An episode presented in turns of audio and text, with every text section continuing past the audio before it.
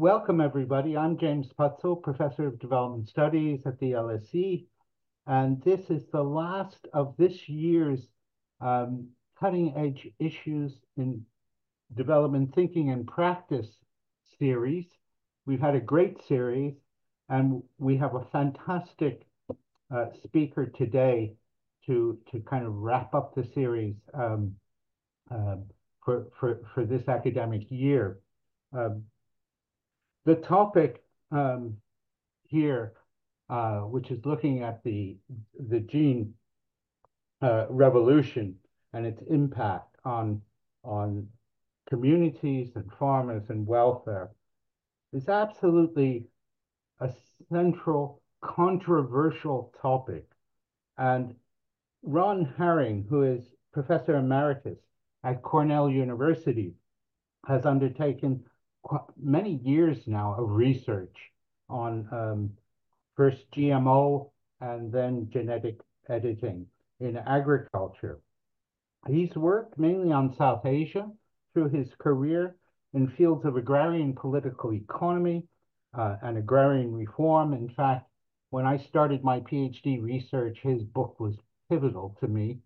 Um, which is uh, which was the book Land to the Tiller, the political economy of agrarian reform in South Asia, an absolute classic. Anybody who wants to work on reform topics even today should be reading that book. Um, Ron has um, um, worked on political ecology and development and social conflicts uh, around science and genetic engineering.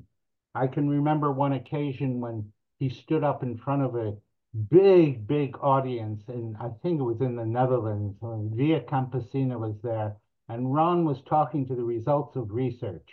There was a lot of heckling going on. He had my support, and but he, you know, he's a man who has and a scholar who has absolutely anchored his work in empirical research. So um, there's several articles that he's published on the topic in the Review of Agrarian Studies. Um, um, uh, a paper with uh, the International Consortium on Applied Bioeconomy and um, in the annual review of resource economics. Uh, he has a book, Transgenics and the Poor Biotechnology in Development Studies. And so, you know, this we're going we're going to hear a, ren, a rendition of his account of this debate and this crucial strategic issue.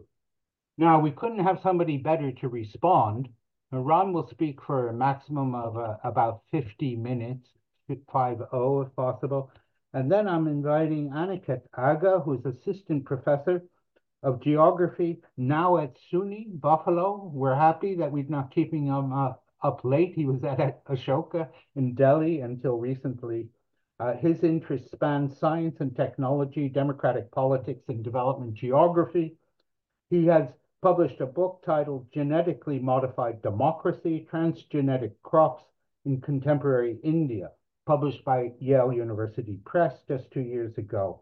Um, uh, along with, you know, both of these gentlemen have incredible CVs and awards of various kinds. Um, and I, I just wanted to mention that um, along with um, Chitrangada Choudhury, he's, he's co-directed um, Seed Stories, a documentary film highlighting issues of indigenous agroecology, heirloom seeds, and agrarian change uh, in the Eastern Ghats. Uh, this documentary previewed at the Kolkata People's Film Festival and it's also been selected for the Chennai International Film Festival. So, you know, welcome, Aniket. We couldn't have a better interlocutor. And what we would like you to do is, you know, after listening to, to Ron, to provide about a 10 minute uh, response, but then to engage fully in the Q&A along with Ron.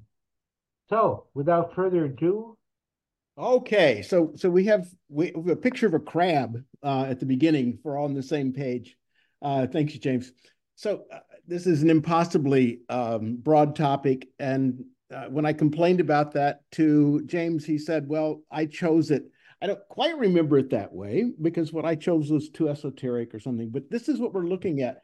And what I want to say is that the, the future of this species on the planet depends on interactive effects of science, state science, and state politics.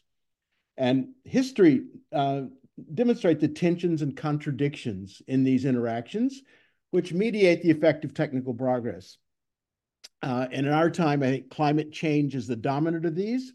And if we're talking about social justice and global futures, and particularly rural welfare, we have to talk about agriculture first and the uh, concomitant changes that are affecting livelihoods in the rural, rural areas of the South. Um, just a topical point, this incredible mess at the American border right now, hundreds of thousands of people lined up trying to escape places that are, are, are riddled with a lot of different problems, but one of which is climate change. They can't make a living on small farms in Central America, uh, and they're fleeing to the north, hoping to get other kinds of work. That's happening all over the world. Uh, so, rural poor, getting this right means we will improve prospects for social justice, and we might have ways in which bioscience could enhance uh, the prospects of that population. Uh, James Putzel mentioned land reform. Of course, land reform was uh, supposed to do just that, uh, and in most of the world, uh, largely failed to do just that. So, summer of 2016, the first authenticated meal having CRISPR food served up in Sweden. Uh, the meal was tagliatelle with crispy fried vegetables served on genetically engineered cabbage grown directly on campus. Now, this is an important caveat to everything I have to say. Note that it, the first one came in a European country and it was served uh, on campus, grown on campus by a scientist on that campus. This is, this is a completely different model of technical change than that which is often portrayed in the media as being dominated by huge uh, corporations and private licensing. So this, this is open meal. Um, so Sweden looked at this plant and said, okay, it's not a GMO. That is, there is nothing added to the genome of this, this particular cabbage. But this is in Europe. So the German agriculture ministry immediately says, yes, this is exactly what we need. Um, but the French environment ministry says, no, no way, this is a GMO. We're not going to have it in Europe. So that's the basis of the conflict. If it's not a GMO, then what is it and what is a GMO? Now, uh, what we're, we've found historically is that the GMO has been an astonishingly, astonishingly effective mobilizational device uh, for people all over the world. Um, it's been used as a symbol of um, big business, pro-business media, uh, news sites that sold out, leftist publishers, wiki sites. This is biotech genocide, Monsanto collaborators, Nazi legacy of science. Now, this is not a joke. The Nazi legacy of science as justification for murder was based on bizarre ethnic science that tried to prove a master race. We also have um, feeding that dialogue all over the world was the uh, seeds of suicide. The, the conference James Putzel talked about. Uh, in fact, Vandana Shiva was supposed to be on that panel and she didn't show up. But um, uh, the idea of seeds killing farmers, farmers being driven to their death by cotton seeds with one extra gene out of 20,000. It's an extraordinary story, but it did take uh, the world by storm in many ways. You can find this virtually everywhere. Now, interestingly enough, in 2008, um, then Prince, now King Charles, stated in New Delhi that he blamed uh, GMOs, BT cotton for farmer suicides. And he went on to talk about the ways in which this was destroying the rural economy. So this is a, a, a meme that has spread very widely, very quickly, and was mobilized for people who uh, supported the rural poor. This is the same theme of biotech genocide, but we've added an element here. We not only have uh, bodies, but we have the, the ultimate killing machine is Roundup. Roundup is, is a, a plant uh, control mechanism that is much, much less, much less toxic than many of the alternatives like atrazine. widely used. It's uh, it's not water soluble. It decays in sunshine, um, and I have some in my garage. Nobody likes plant killers, but weeds are competitors with field crops, and everybody who farms has some need for uh, getting rid of the competition. So, how are crops genetically modified? There is traditional breeding, and I'll show you a picture of that in just a minute. Um, then we have mutagenesis, which comes out of, of uh, Japanese experiments to save uh, pear trees, um, which is basically you blast the genome of a plant with radioactivity, uh, which the Japanese had just recently uh, been horrified by. If you haven't seen the film Return of Godzilla or Godzilla Minus One, you should see it. So the, the radiation, it changes the genome. It scrambles the genome, causes mutations. Some of those mutations may work out. Some mutations don't work out. The ones that are helpful are bred, then they become the basis of uh, new plants. This becomes important now because these uh, genetically modified plants by mutagenesis have been grandfathered in the EU to not be considered as GMOs now that we have gene editing as an alternative. I'll explain that in a moment. But just to, to see what we have here, we don't know what genes are affected. We only pick plants that look like they have expressed genes that work. We don't know about the genes that don't work. RNAi interference and transgenics, both of these involve specific genes. We go to specific genes and change them in one way or another, perhaps add a gene. Now, both of these are tightly regulated. The mutagenic plants are not GMOs the RNA interference plants and, and the transgenic plants are called GMOs, tightly regulated all over the world. Now we have gene editing, and gene editing overcomes the imprecision and negative effects of both mutagenesis and transgenics. Uh, there's there's a paper showing that that the the um, transcriptomic errors in transgenic plants are much higher than those uh, much lower than those in mutagenic plants. So, in other words, transgenesis seems to be a somewhat safer way to deal with plants than mutagenesis, which blasts the entire genome. And then finally, there's gene editing, which does not attack the entire genome, but rather, with some precision, cuts and splices uh, to add bits and pieces of DNA.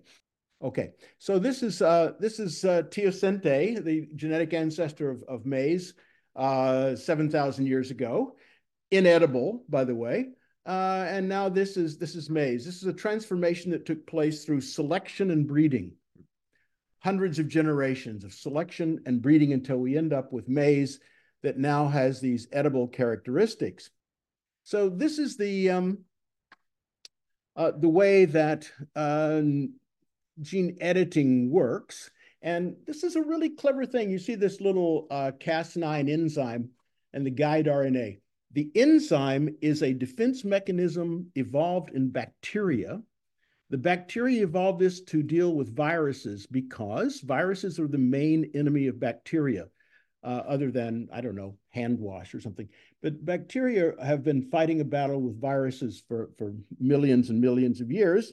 Um, and this particular mechanism that they evolved has uh, a recognition uh, mechanism, uh, and, and then it has a mechanism to cut the, um, the DNA where the virus has infiltrated.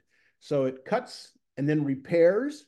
So, um, uh, right, so there's a, a, cleavage, you cut, you can replace that section of DNA, uh, or you can just cut it out. So if it's a bad bit of DNA, you get rid of it. This is another way of looking at it. There's a CRISPR molecule. It has guide RNA that tells it where it's supposed to go. It finds the place in the uh, sequence and cuts it. This is a um, this is just a picture of the same thing with the sort of more humanized version of you taking bits and pieces of DNA out, replacing them. Uh, you search, cut, and edit, and that's what CRISPR does. Oh, okay. So, so going back to the original question, was Sweden right or Germany or France? How would we know? Acceptable innovation depends on regulatory state science, but State science is national, but biology respects no ephemeral lines on maps. There is no global state.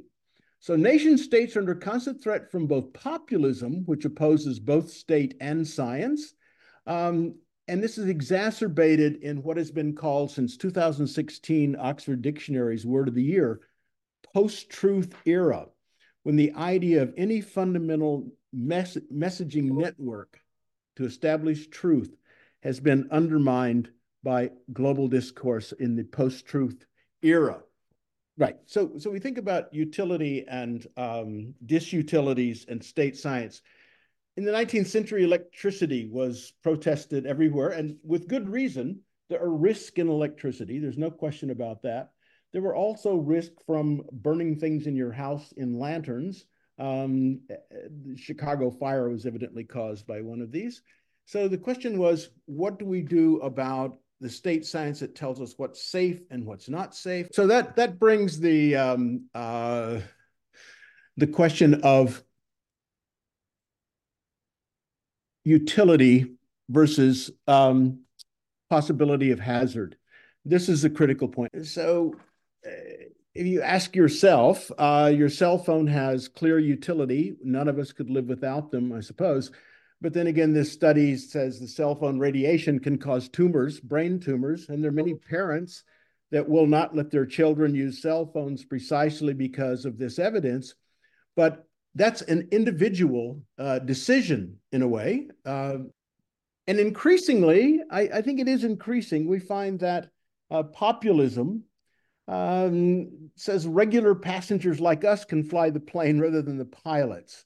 And that's something that gained a lot of support in this particular cabin of an aircraft. And this is increasingly what we find, certainly in the United States. We had uh, vaccine denialism. We had uh, pictures of the attorney, the uh, Surgeon General of the United States being hung uh, in effigy um, all over the United States. 22% of the people in this country do not believe in the results of the last election.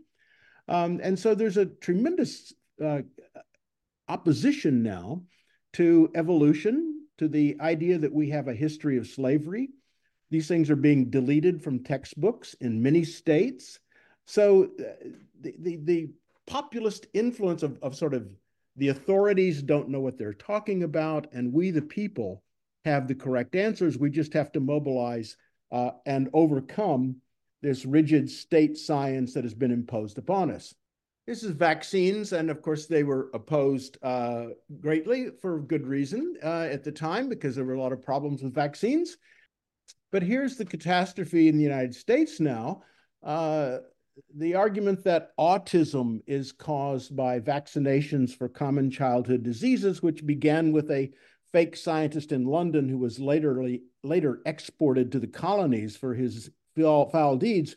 Um, this myth of vaccinations causing autism has created a tremendous industry in alternative treatments of autism, which is all fake, absolutely fake. Um, but Vaccination rates in the United States have been falling. We've had measles epidemics, which we did not have before. Uh, and then we're having this question of, of people not requiring vaccination to go to school in many states or relaxing vaccination requirements.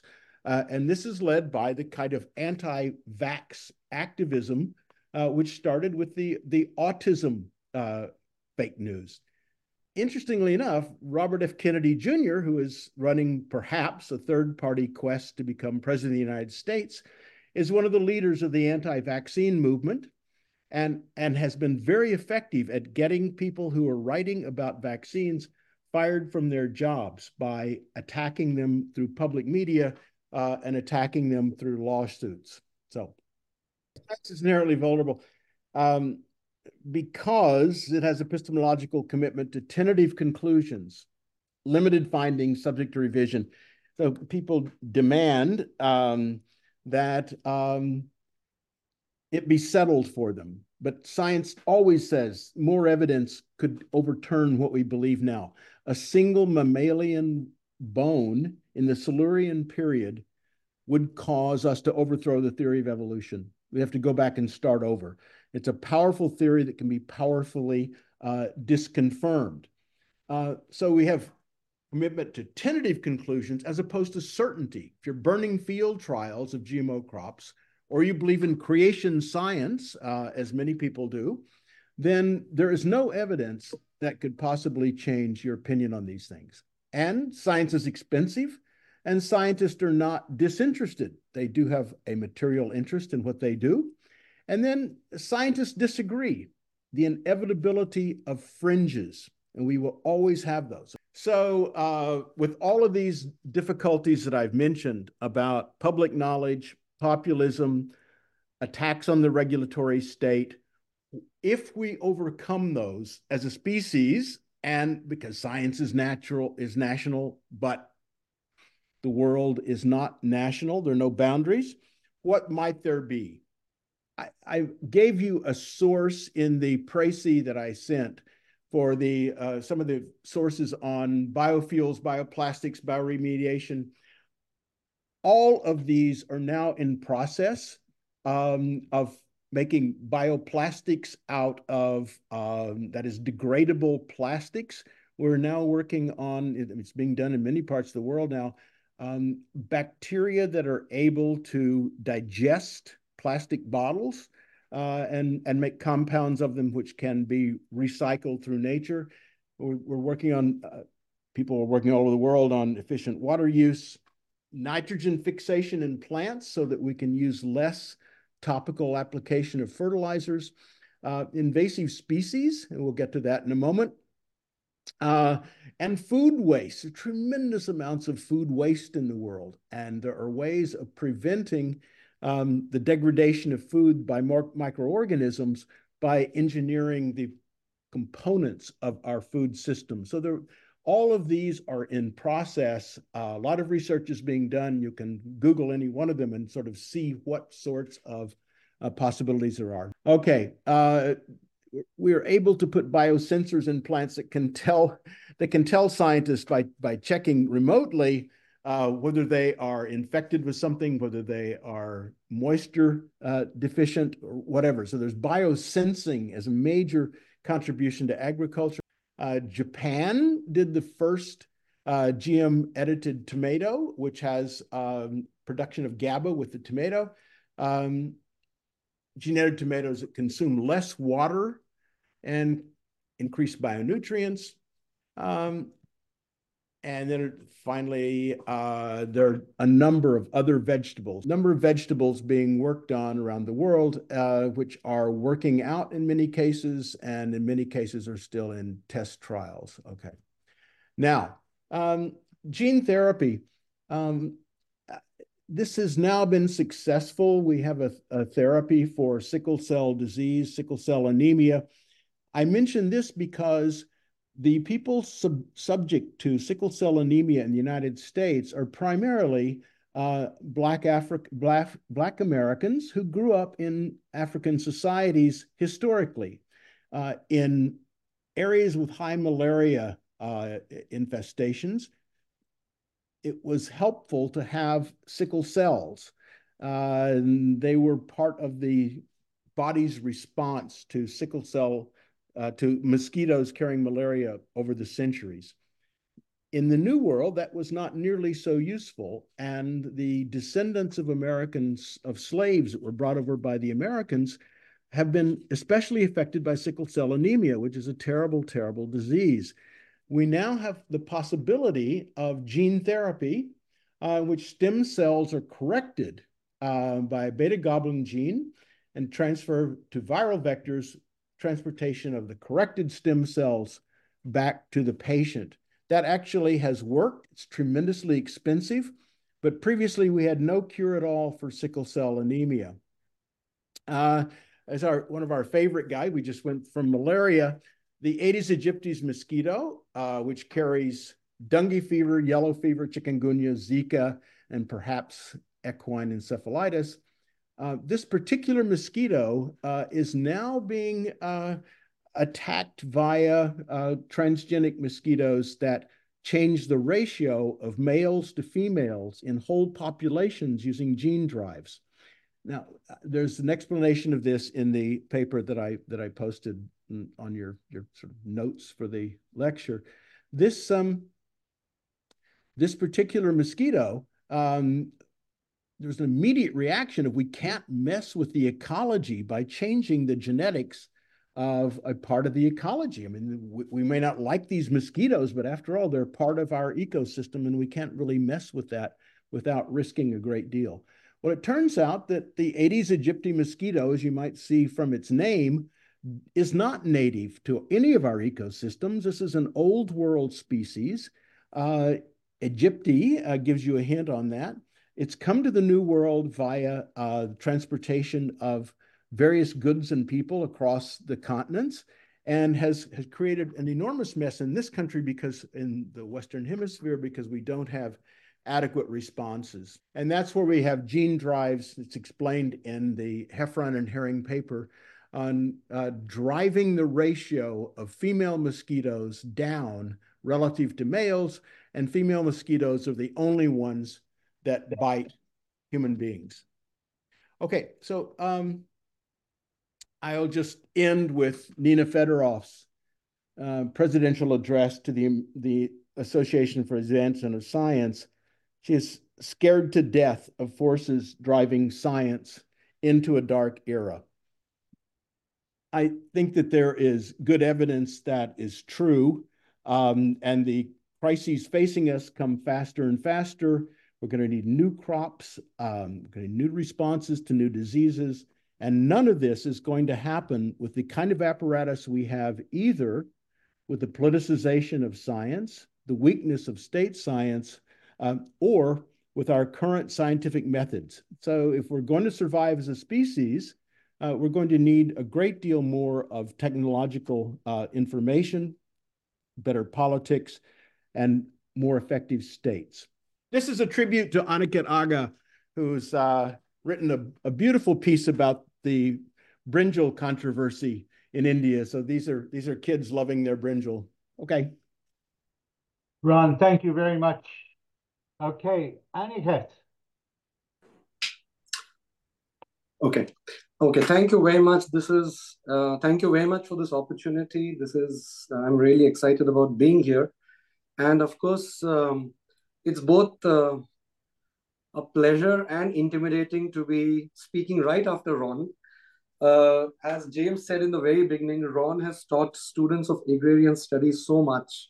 And his insistence on taking farmers' decision making, farmers' choices seriously and looping it back to questions of science and politics is really a gold standard in the in agrarian studies. Now, uh, since I have only 10 minutes, I'm going to restrict my remarks to certain, you know, um, to more areas of disagreement with Ron than areas of agreement, uh, just to spawn uh, an, an, interesting quest, uh, conversation thereafter. So let me start by saying that um, you know, Jack Kloppenburg notices, makes an observation in his um, outstanding book, First the Seed, that the promise of genetic approaches, of course, uh, Jack is at that point, talk, uh, uh Jack is talking about recombinant DNA technology, not genome editing in his book. But nonetheless, I think he has, uh, he observes that biotechnologists are far more gung-ho about what uh, ge uh, genetic approaches can do for agriculture than plant breeders. And I make this observation because I actually do not think that a straight line can be drawn from teosinte, the wild grass, to maize, to herbicide tolerant maize, and then genome edited maize. Uh, the question is not which is riskier or which is less risky. The I would simply like to state that compared to plant breeding, uh, which, which also has risks, and mutagenesis has its own risks, uh, the risks in the case of recombinant DNA and genome editing are different. Secondly, I, I, uh, I make this observation about plant breeding versus what biotechnology uh, say about these technologies to point out that there is a very sharp division even among the sciences as far as so i do not think it's it's uh, i think one can make a mistake in jumping too quickly from looking at what biologists say to you know the activism around these crops forgetting that biology is one among many sciences and therefore and no once and no particular body of science has a monopoly on the on, on the truth of these technologies uh, in fact in my own fieldwork i one of uh, i interviewed a very serious senior plant breeder in india who who gave me this metaphor. He said plant breeders have to think about designing a car.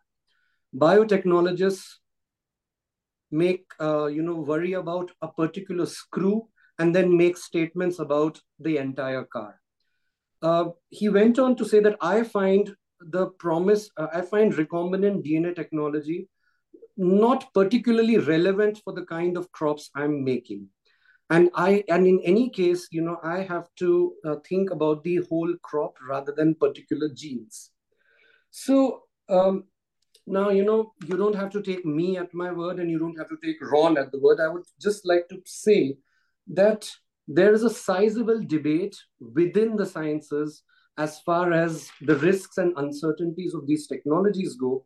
And some of the most marginal voices in the debate are actually of, of, those scientists who take a systems, complex systems view of these topics. So I have ecologists in mind.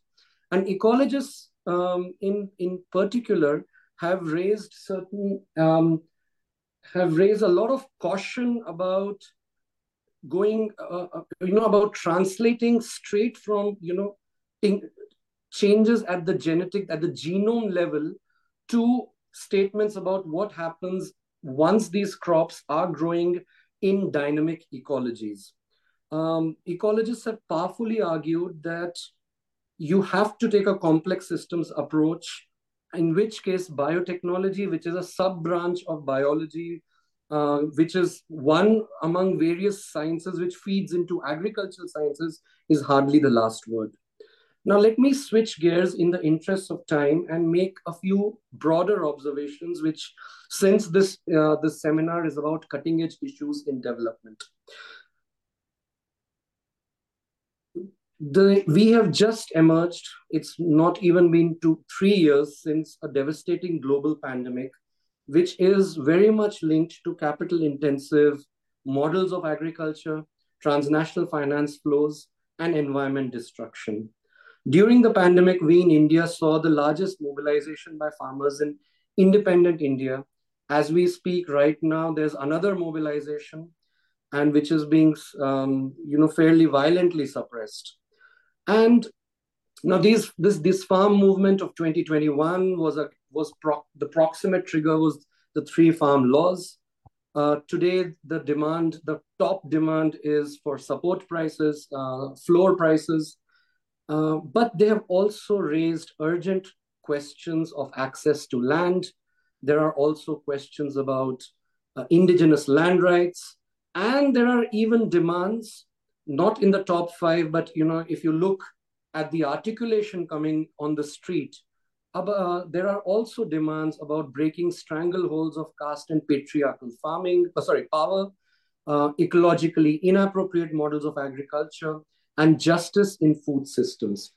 My question to all of you is that which of these big problems, uh, whether it is pandemic vulnerability, Oh, I should also mention that recently there's a paper which confirms what anthropologists have been seeing for decades that green revolution varieties are, are, have lower nutrition than heirloom varieties, and the nutrition quotient of these varieties is steadily declining. Um, again, you know, this is an observation that that um, that so many uh, Marina Welker has made in the context of Indonesia, Akhil Gupta has made, Vasavi has A.R. Vasavi has made in the context of India, and, you know, Ron uh, said, and I, I can see why he says that, you know, science is tentative. At the same time, in history, there's a continuity about, you know, green revolution, recombinant DNA, now genome editing, making very confident promises and shutting down the kind of concerns that are coming from the field.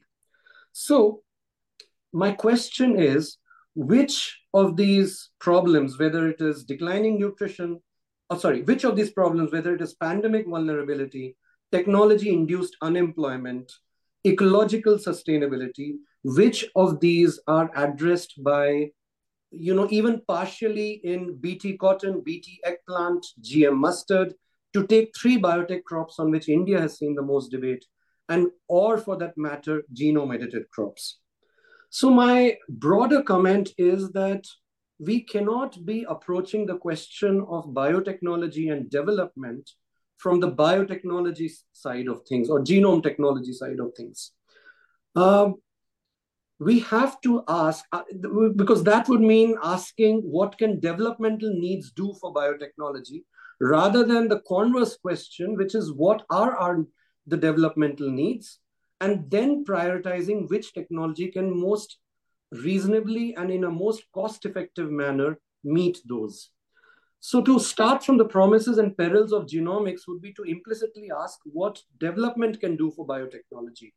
Now, no doubt biotechnology can offer some, and I'm using the word biotechnology loosely to include genome editing.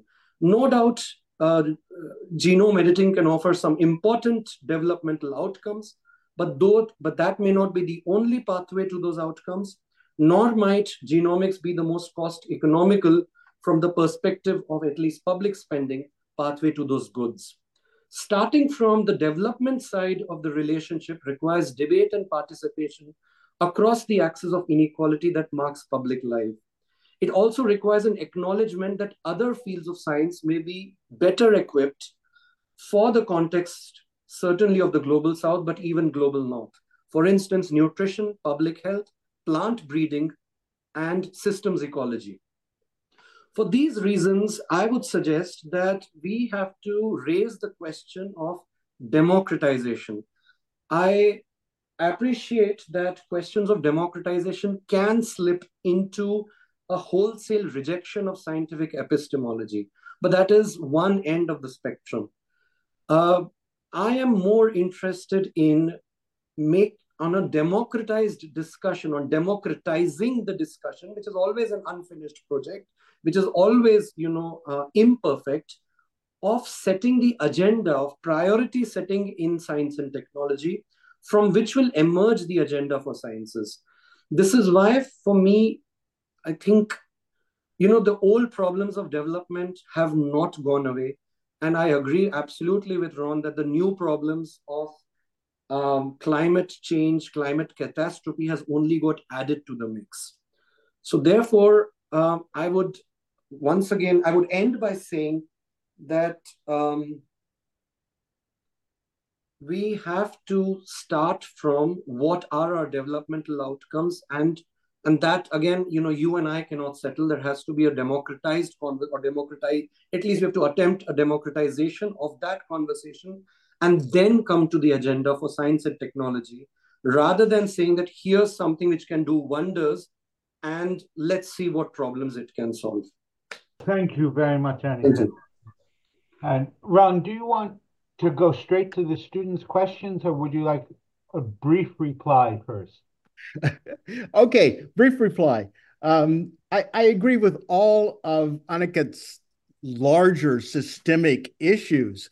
The problem is that none of those larger systemic issues, like the quality of democratic society and so on and so forth, none of those solve concrete problems that are crises. Let me give you one example, just one example. The first uh, recombinant DNA um, uh, pharmaceutical was insulin. We were running out of the guts of pigs and cows to be scraped to make human insulin.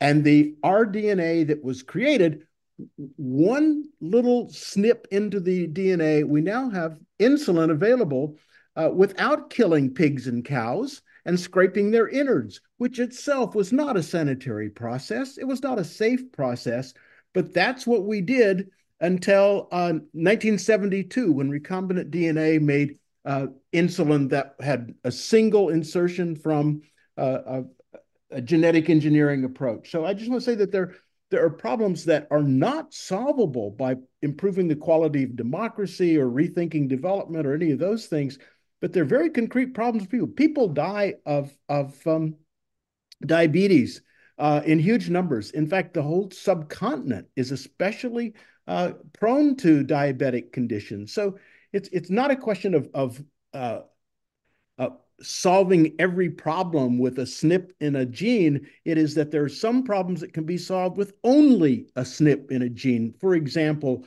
um, the, the the problem with uh, sickle cell anemia, the United States, which which was a horrific disease for so long, and now there is a cure for, and the, the same thing could be said of so many things we've developed vaccines for. And uh, without those vaccines, we wouldn't have survived the pandemic. Um, even though our president told people they could take uh, a, a cow deworming medicine. I know you want me to stop. I'll, I'll stop. But the science in this country uh, overcame the political nonsense that came out of the White House uh, and the right wing. Thanks, Ron. Let's, um, can we, do we have questions in the room, Laura? Yes, we do have one question. Okay. Hopefully more coming. So Uh, Pastor- Jeremy is coming down and he'll Okay. ask his question and, and Max that's great. as well. If he stands more or less where you are, and then the speakers can see him. Come come here and I think, Here, come, come and look this way. Yes. I think, yeah, I think he just took. Uh, hello, can you hear me? Yeah. Yeah. Uh, so I guess my question is, what, as you said before, biology does not respect uh, any state cultural line boundaries. What is or can be done about cross pollination where it's not wanted, especially uh, as some of these, you know, variations will streamline um, as agriculture continually has uh, different varieties of crops into the most marketable form. What can be done for peoples and cultures who don't want to engage with uh, GMO cross pollination? Thank you. Thank you very much. Max? Another question? Yes. Hello. Um, it's quite a broad question. Uh, just kind of, I guess it, it's interesting to have some sort of consensus or conclusion, maybe. Is is gene editing a solution to agricultural productivity, to feeding the world, or not? Good question. Is there a third Okay. question in the room? Not not for now. Maybe we can start with those two. Okay. Ron, Um, genes are going to flow. Um, there was there is a technology that was called the Terminator, uh, and much of the world was worked up against the Terminator an international protest against the Terminator, and the object of it was to prevent cross pollination. Um, that patent was not owned by Monsanto, as everybody said. It was owned by the USDA and, and a small cotton company pre Monsanto. Um, you could, in fact, in theory, stop uh, cross pollination.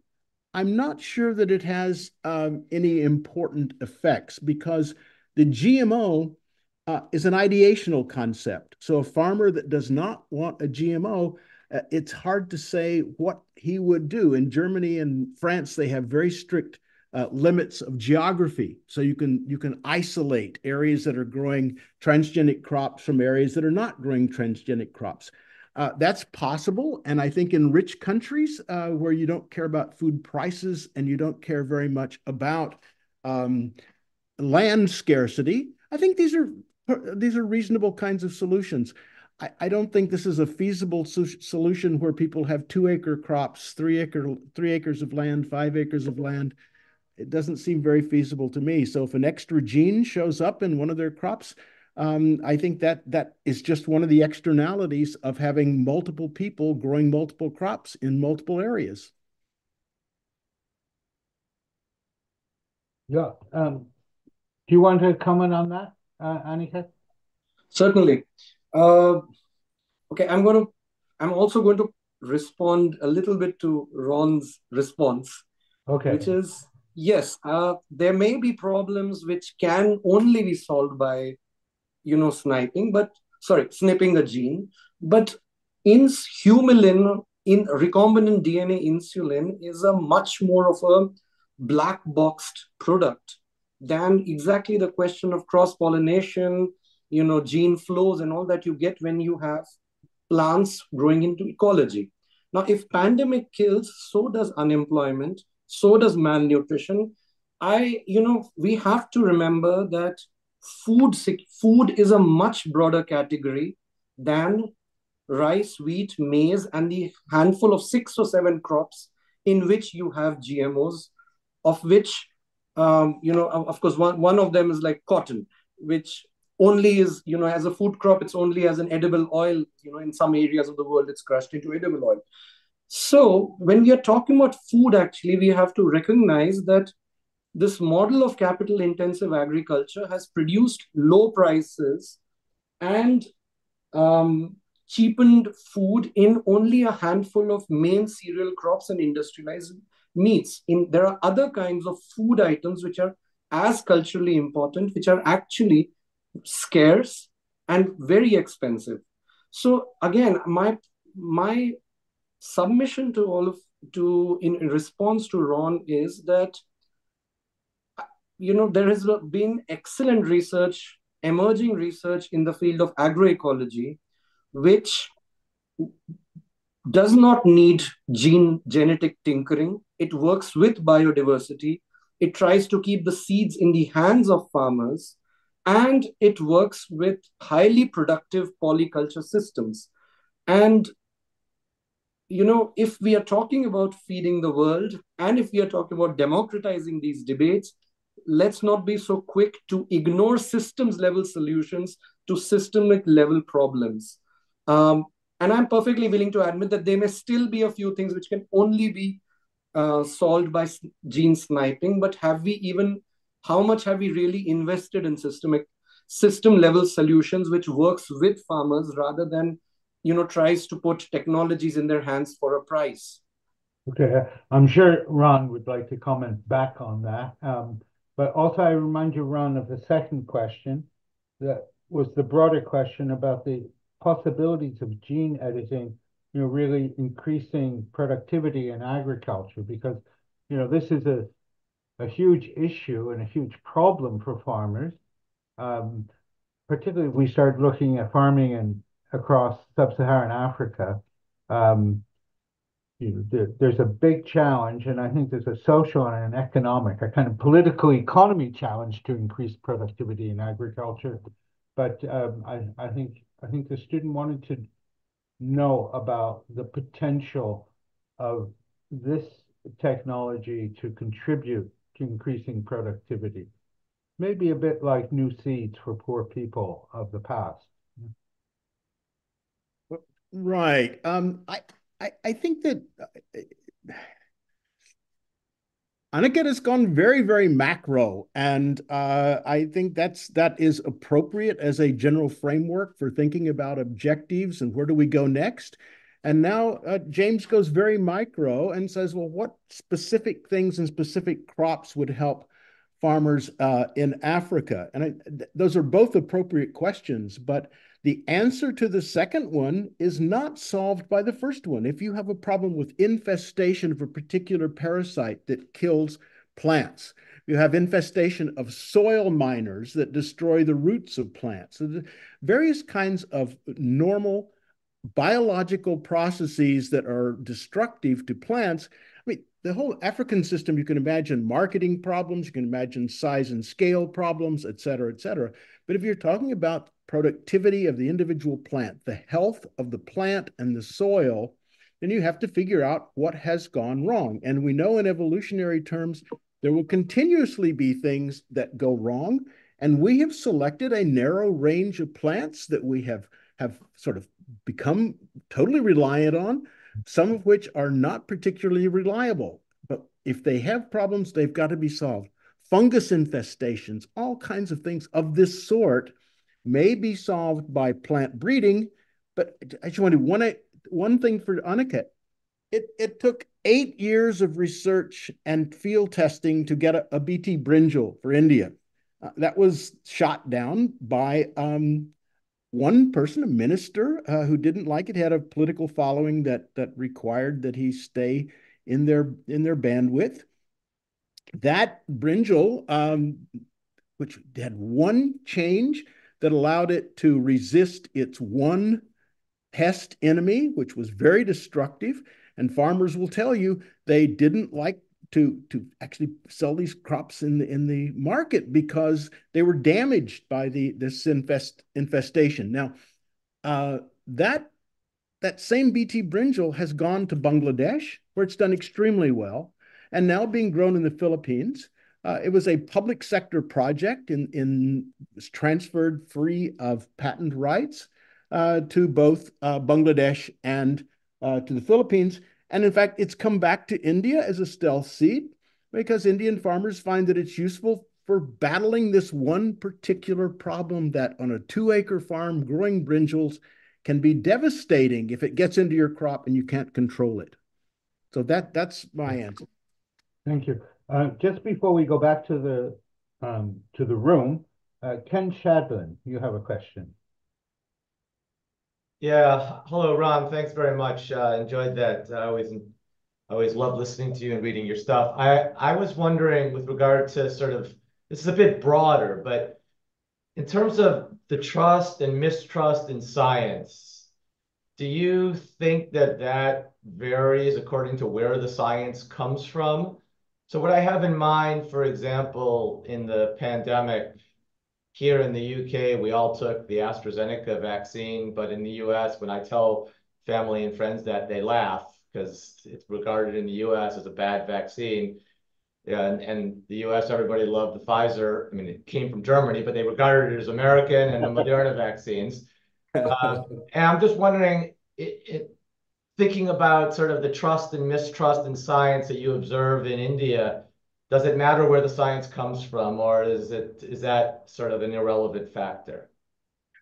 I could just tack on to that, and you know, specifically uh, for Aniket also um, to comment on the BJP and Modi's government's attitude towards this, because they seem to endorse science in some places when it it, it kind of furthers Adani's interests but they're very anti-science like other forms of right populist politics uh, uh, in other domains.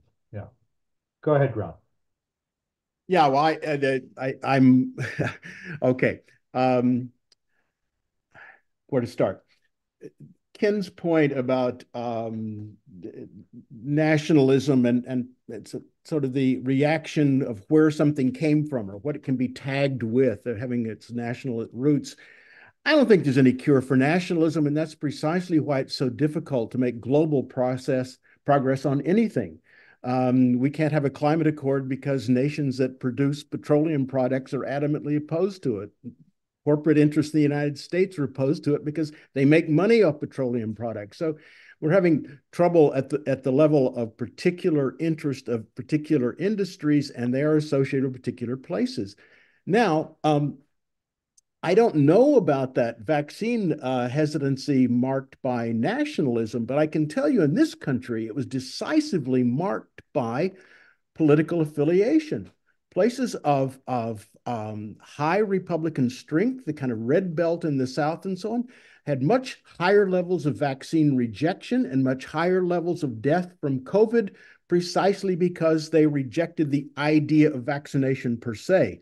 They wouldn't know whether it came from outside or inside. So the demagoguery around China, for example, now everyone's opposed to everything coming from China.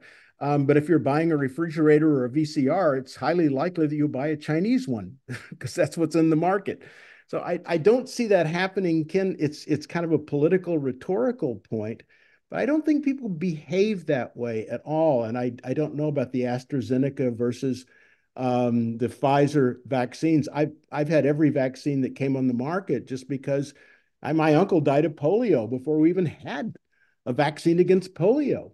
Um, and I have a number of friends who my age who who were affected by polio as children. Uh, and this is something that we have now conquered with a vaccine. So I don't know where agroecology comes up with new vaccines. Period. Aniket. if you want. So, um, see, the for me, there is no, I mean, there's no unitary science in the singular.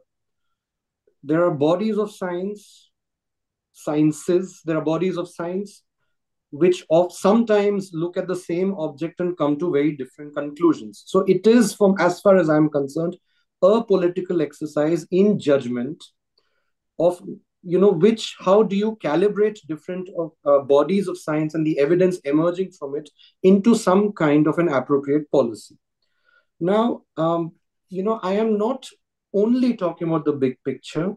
Um, there are so you know herbicides which are which ron spoke about earlier are you know are very important in a particular model of farming and that is monoculture farming.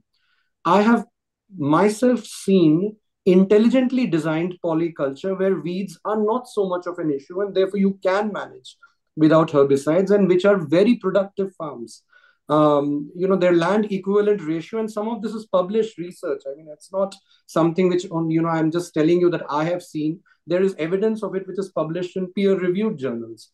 A ditto for fruit and shoot you know uh, eggplant um, has pest problems and which some of which can be solved if you do intelligent if you use eggplant biodiversity and you and uh, that's of course provided you have access to it, plant biodiversity so yes so my you know i would still say uh, i would come back to it that that different even before we get to politics and activism and nationalism it's not like there is a singular scientific consensus on many of these questions. And I keep coming back to this that ecologists have a very different take on these questions than molecular biologists.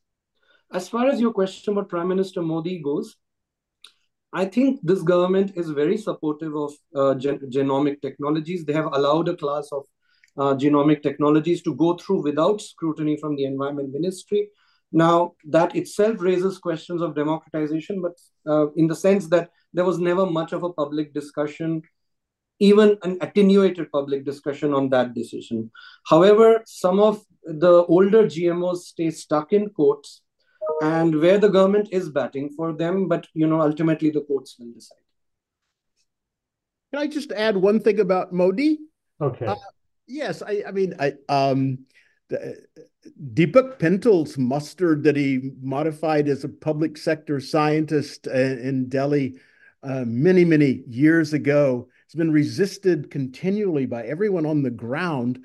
Um, and it's now been approved by all the social, the science in India has approved it at every level.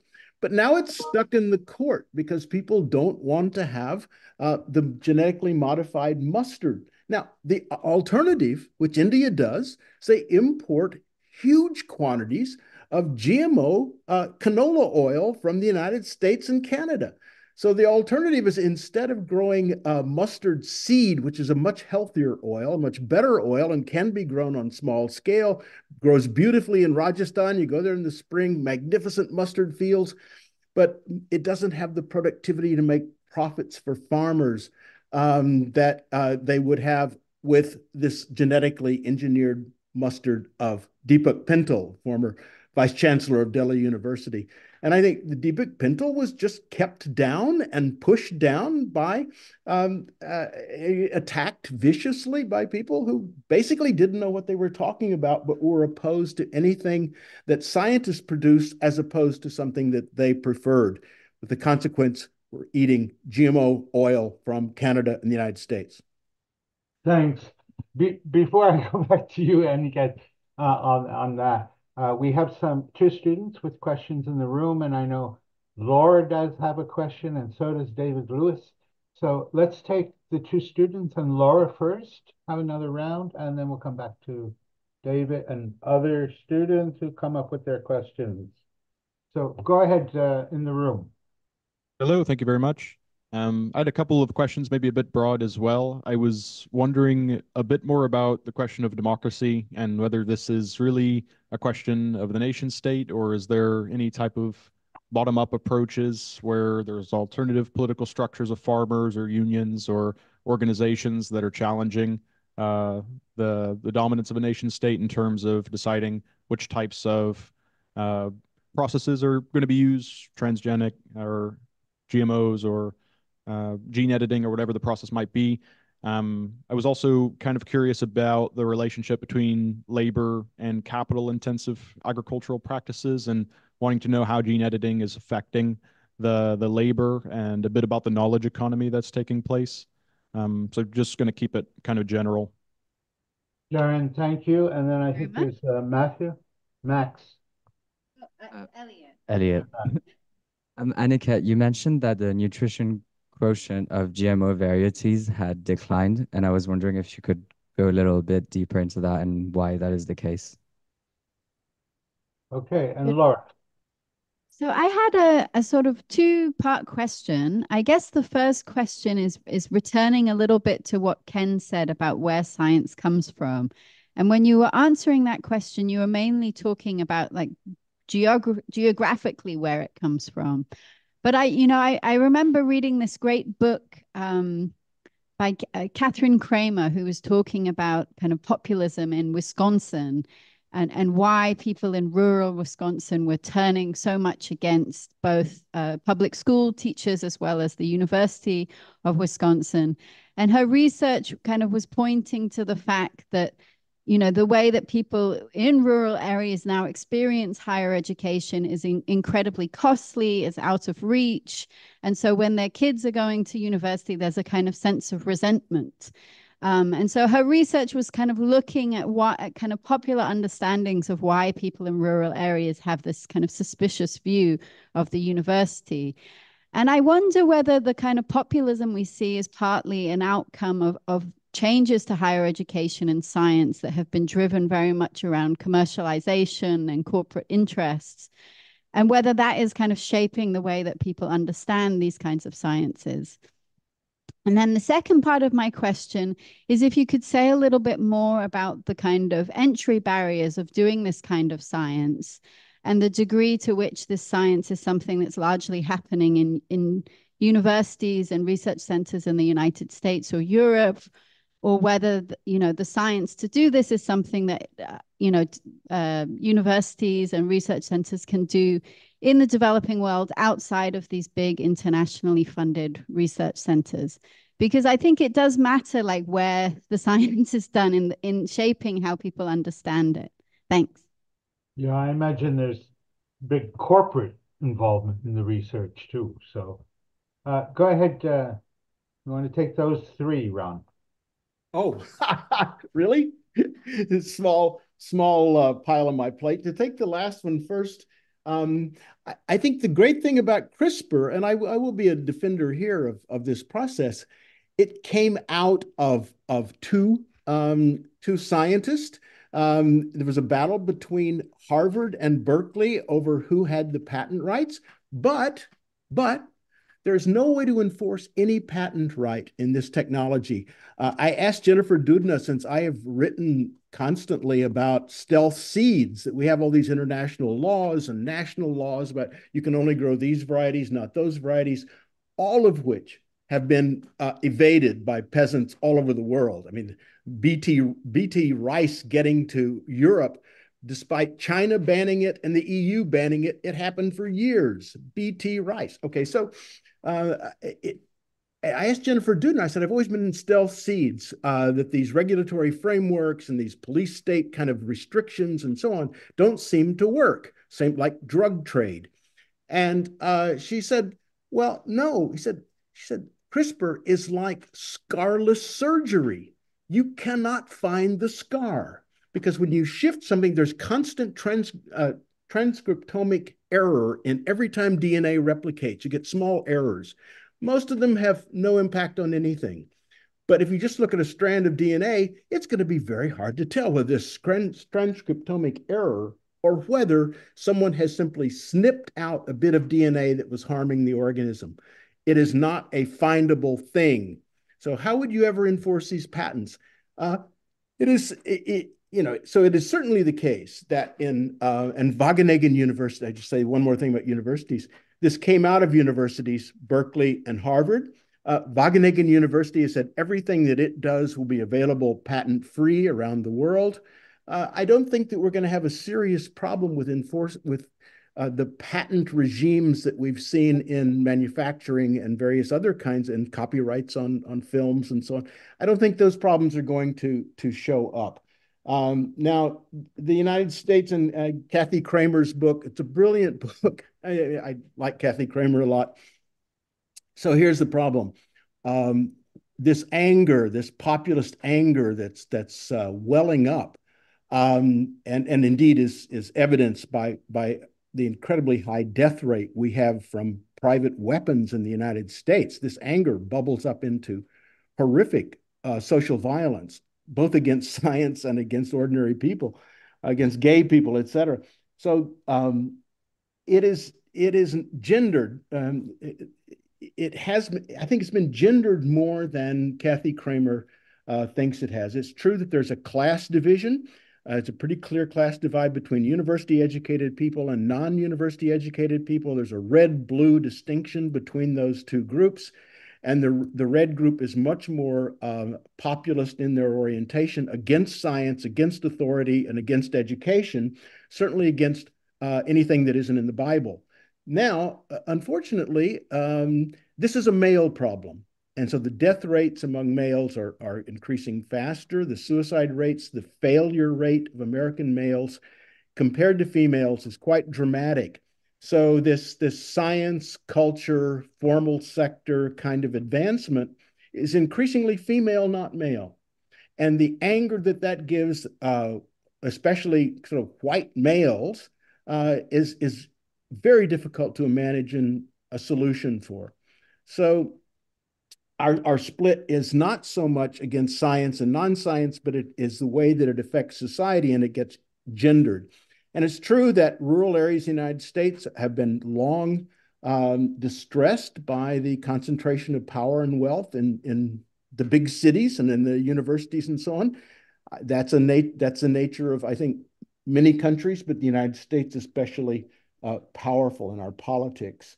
Then there was the question about um, gosh, I can't remember now the uh, oh the the whether there are alternative small scale uh, research and development institutions um, that are outside the um, the global system. I think increasingly, in, increasingly that's a very difficult thing to imagine on a on a global scale. In other words, uh, problems that are very local should be solved with investigation of local ecologies and investigation of local plants. Um, but these things do spread. So when you have a generic solution to a particular kind of problem, it can be used anywhere in the world.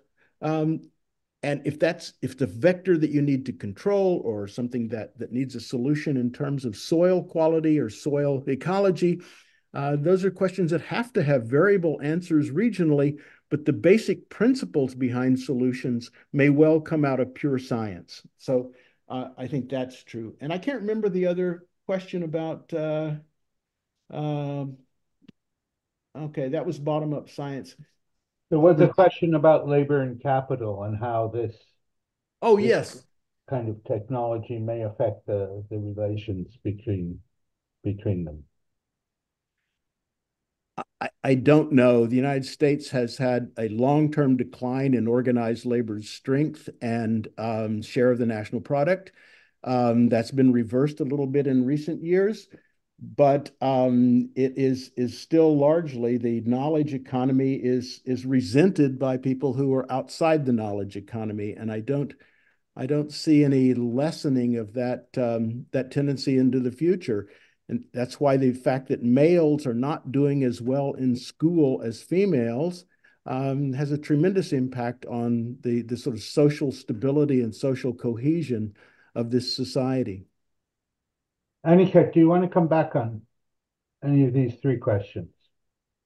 Yeah, just a few quick points. So I did not say that the nutrition quotient of GM crops has been declining. I was pointing to a recent article which shows that the green revolution rices and wheat are nutritionally much poorer than the more dispersed agroecologically adaptive heirloom biodiversity that they replaced so you know just for instance um, rice has experienced a 33% drop in zinc uh, 27% decrease in iron. I just pulled these numbers out since you asked. Uh, and zinc and iron and wheat have fallen by 30% and 19% respectively. And I will again say that these are all findings that actually anthropologists noted when they were working with the first generation of farmers to try out green revolution hybrids and high yielding varieties, so-called high yielding varieties. Um, but but these were completely dismissed uh, these concerns and today in 2023 you know we have getting confirmation so um, i will i will see you know history and political economy i feel we are do not we are not appreciating the larger lessons coming from there. Um, you know today we can debate whether gm mustard is important for edible oil india's oil security uh, edible oil security or not. Nonetheless, the fact is that why do we have an edible oil shortage to begin with? Because the Green Revolution marginalized oil seeds and incentivized farmers who would were growing oil seeds earlier to switch wholesale to rice and wheat.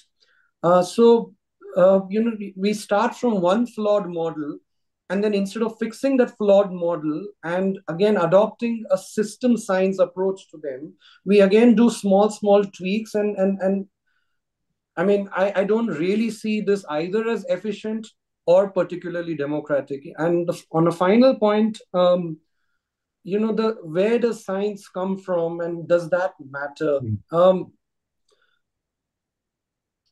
uh, there's an old debate in the Green Revolution that M.S. Swaminathan had with uh, another rice scientist called C.R. Richharia in India. And Richharia was of the view that it, to, Im- to improve yields and to improve quantums of food production, it is better to work in a decentralized manner with farmers' varieties.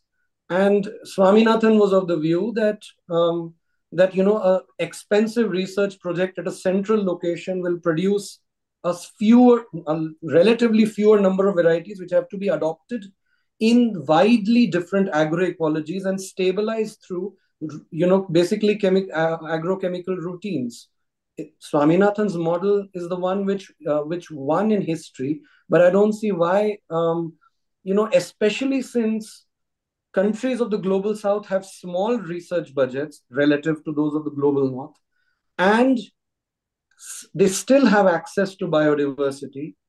I would, you know, I, I would say yes, the location of science matters, and thrifty science is better, especially if it takes a systems view of the problem. Thank you, Aniket. I know that students seem maybe chafing at the bit to get onto reading week and perhaps stopping at the pub with us for those of us who are in London uh, after this is over. But I know we have one more question anyway from David Lewis. And we'll see if there's any. Thank you, James. Thanks. Um, yeah, thank you to Ron and Aniket for a really interesting discussion, and there's so much food for thought there. Actually, most of some of well, some of what I was going to ask uh, has already been preempted, I think, by the recent very interesting uh, discussion.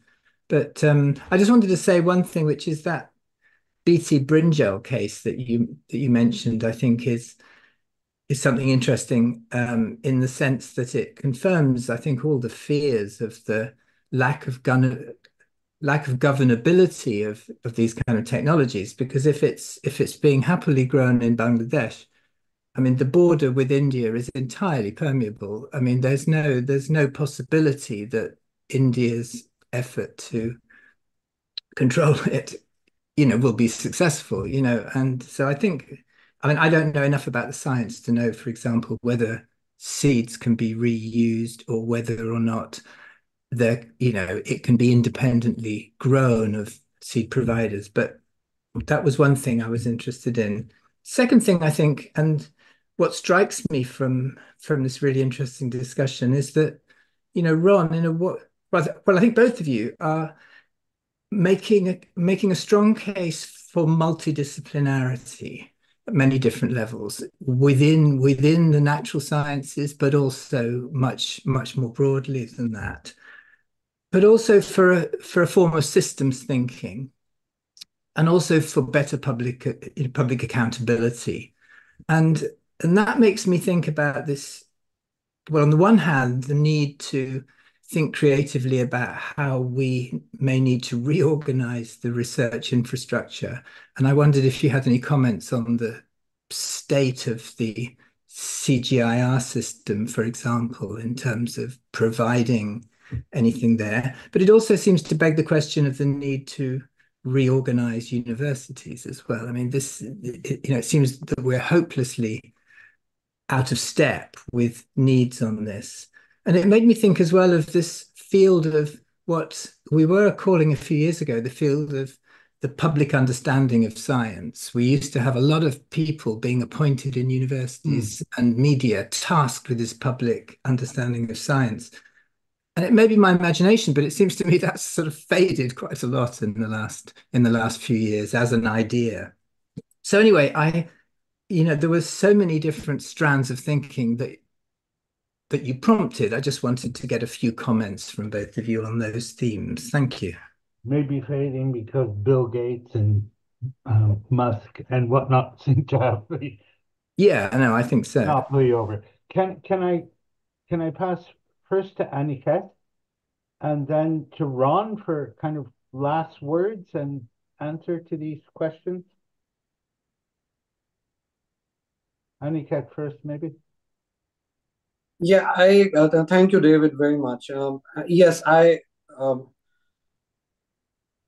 you know we absolutely I, I completely endorse what you said about the importance of multidisciplinary uh, approach to these problems uh, with and the only caveat i would say is that especially as far as state science I mean, uh, state science is concerned we have to start with at least some kind of prioritization of what is the problem that we are tackling and at what level that's the first point. and uh, yeah public understanding of science I, I think it's a real uh, it's it's it's a real shame that that moment seems to have passed because if anything you know um, we we need much more of that right now uh, we need much more of it because of precisely the kind of challenges to you know science wholesale that you know that ron has so importantly captured articulated today. And also uh, on a lesser, I mean, on, on an equally important but less often said point, which is the point that Sheila Jasanoff has made a number of times that the public understanding of science cannot only be working, or, or Brian Wynne may, has made it too, cannot be only working with a deficit model. So we need a public understanding of science which is also starting from the bottom and translating the kind of concerns that are there on the ground into an agenda for science and technology, sort of bi-directional public understanding of science, if I may. Thank you. Ron. Just to uh, Aniket's last remark, um, in in our country, we have to worry about the pushing of all science out of textbooks by what's called uh, creation science. I mean, we the the the uh, attack on secular science is really quite serious in this country, banning books, taking them out of libraries, and so on. Um, so we we we face kind of a return to the dark ages in a in, in a literal sense. The dark ages weren't so dark as they're trying to make them now in the American South. Um, but uh, I want to make this uh, this comparison to this permeable boundaries and think about the war on drugs. When when I was when I was just like a teenager, we constantly read about the war on drugs and the money going to the war on drugs and the arming the border and sending arms to South America so that they could take care of the war on drugs. Continuous battle against the war on drugs. Well, they're here now. There's never been a success in the war on drugs. High value products will cross national boundaries. People will take the risk if the return is high enough. That's true of seeds or drugs. For example, the the um, the first BT cotton in India it was illegal. It was underground. It was smuggled in from the United States, um, and this, the Argentina's um, tremendous growth in in soy production and so on came directly out of smuggled, uh, uh, actually taken technology that uh, Monsanto couldn't reinforce. Monsanto would constantly go to the US government and say, go beat up these Argentines. They've got to respect our patent. And the Argentines would say, go suck an egg. Uh, they ignored them for many, many years, which then spread to Brazil um, as well. So it, you're not going to stop trans-border movement of either knowledge or germplasm. It, that just isn't going to happen if we can't even stop the movement of of, of um, uh, forbidden final products. We're never going to stop the germplasm or the components or the knowledge of new products. So that that is not going to happen. And in fact, CRISPR makes things much worse. As Jennifer Doudna told me, uh, it's scarless surgery. Now we have we have students on this campus uh, at at Cornell who can can CRISPRize things, make new new versions of them.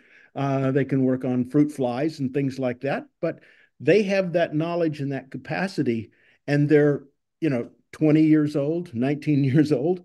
Um, I don't see how you're going to stop human inventiveness and the sharing of new technologies and new information. I don't think there's any way you can do that. Uh, and I think that that you just hope that these are built up into positive leaning institutions rather than negative leaning institutions. But if you're trying to think about CRISPRing new uh, uh, diseases that you can unleash on your foes, uh, this is this has been going on for many centuries, trying to figure out some way to defeat your enemy by getting one step ahead of them technologically. Um, this, this is true of poison gas, for example. Okay, so I don't I don't think there's any way to do that. Uh, the, as to the multidisciplinarity, um, I, I, worry a lot because we are losing the humanities in the United States. Um, they don't pay off. The universities are cutting back on humanities faculties. Um, and of course, I worry much about that. Uh, it, it disturbs us. Um, but you can't critique science if you don't understand it. So I think there's a kind of a basic level of understanding. If people don't know any molecular biology, they can't possibly understand what the issues are with changing uh, a bit of, of DNA here and a bit of DNA there. It's just not, it's not possible. And we're facing uh, very difficult humanities-based questions right now about um, things like uh, editing uh, uh, embryos, right? You you grow embryos in test tubes. Uh, you've got, let's say you have six embryos, and you do the DNA testing, and one of them turns out to be, you know, potentially six foot two blonde white male. Well, that's the one you may want to keep, right? If you can look into the genome of the uh, uh of in vitro fertilization outcomes, and you can get rid of the uh, the the ones you don't want and keep the ones you do. These kinds of issues are going to come up, uh, and of course they're stratified by wealth, by access, and they're poorly understood by a, a, population that doesn't really understand basic science. So there's a those are huge issues on the plate, and I don't see how there is any way to stop. Uh, there's even a group in the United States called uh, self hackers that are trying to hack their own genomes. Um, and I, don't see any way to stop this. I just, I don't, I, am I wish I had some, uh, some wisdom on that. Um, in terms of decentralization, okay, yeah, decentralization, but uh, if we don't have any national regulation of any kind, I, am not sure how we prevent, oops, sorry, I'll stop there because I've I've, okay. I've said enough. I'm okay. Ron. I really want to thank you. I mean, so good to listen to you again, and Aniket, it's been a pleasure to, to, and we want to have you back, and preferably both of you in person at some point would be great. I mean, I almost feel like we're back in the pandemic, but at least it allows us, you know, with no budget for this. I'm ready. Yeah. Just even whenever. it allows us with no budget for this series to be able to listen to both of you from the US of A at the moment. So I remind the students who are left here online or in the room that when we come back from reading week, we're going to have the first of the Development Studies alumni lectures with Paolo de Renzio, who is an Italian based in Brazil and has a long experience since he graduated from the MSc Development Studies uh, many years ago, um, working in, in development policy and practice and research and teaching. and he's going to be talking about uh, citizens and civil society's influence over taxation movements. So please come back for that. That will be the Monday after we return from Reading Week. And I think I speak on behalf of everybody, Ron and Aniket, uh, to say thank you very much for giving us your time and maybe stay on online for a couple seconds after we, we go off. Thank you guys very much. Thank you. Thank you.